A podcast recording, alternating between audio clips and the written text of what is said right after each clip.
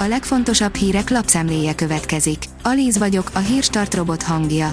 Ma augusztus 17-e, Játszint névnapja van.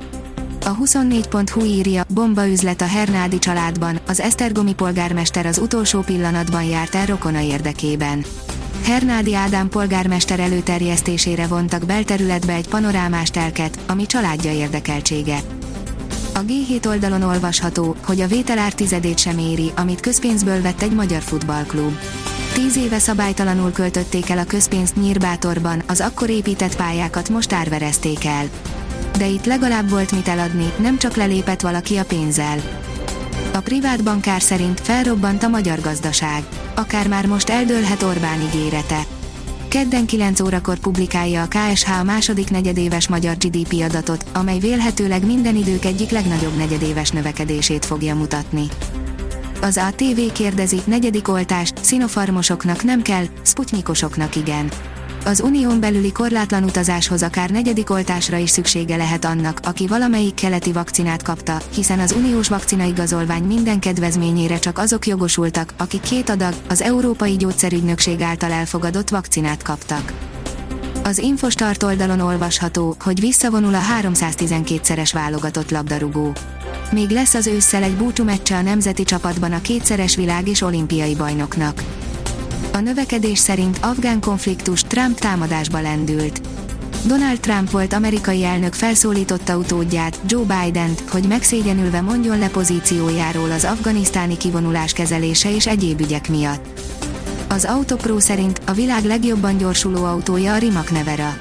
Eddig egy nem hivatalos rekordja volt a szuperautónak, most azonban már tényleg a legjobban gyorsuló autónak nyilvánították. A vg.hu írja, egyre többen lépnek feljebb a bérskálán. Csökkent ugyan a legalacsonyabb kereseti kategóriában lévők aránya, azonban még mindig több mint 800 ezeren bruttó 250 ezer forint alatt kerestek tavaly. A mediánbérek növekedési üteme tartotta a lépést az átlagfizetésekkel.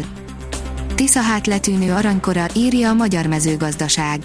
Most, hogy mindenki megtapasztalhatta, mennyire összetett és nehézkes az újrakezdés abban a helyzetben, amikor a pandémia újabb és újabb hullámokat vet, kellőképpen tudjuk értékelni a gazdasági kilábalás érdekében hozott merész, úttörő jellegű döntéseket.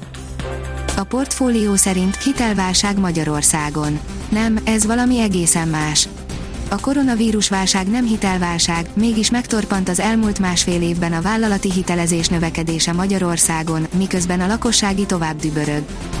A napi.hu szerint az ősi életnyomai után a Mars holdjain érdemes kutatni, állítják japán tudósok. A Mars holdjai szolgáltathatnak a legnagyobb eséllyel bizonyítékot az ősi életnyomaira a Marson a japán űrkutatási ügynökség szakemberei szerint.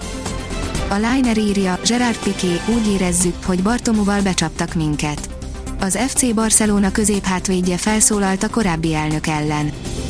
Az NSO szerint az első tokiói fecske, Lőrinc Tamás az NS szerkesztőségében járt.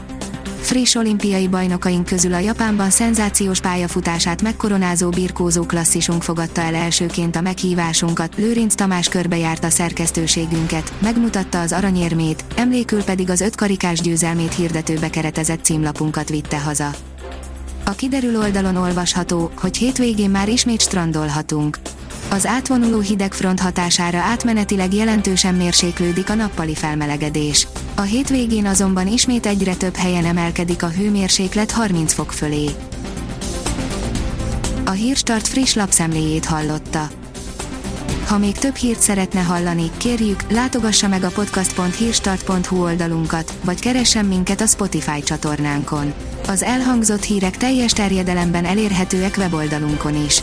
Ha weboldalunkon hallgat minket, az egyel korábbi adás lejátszása automatikusan elindul.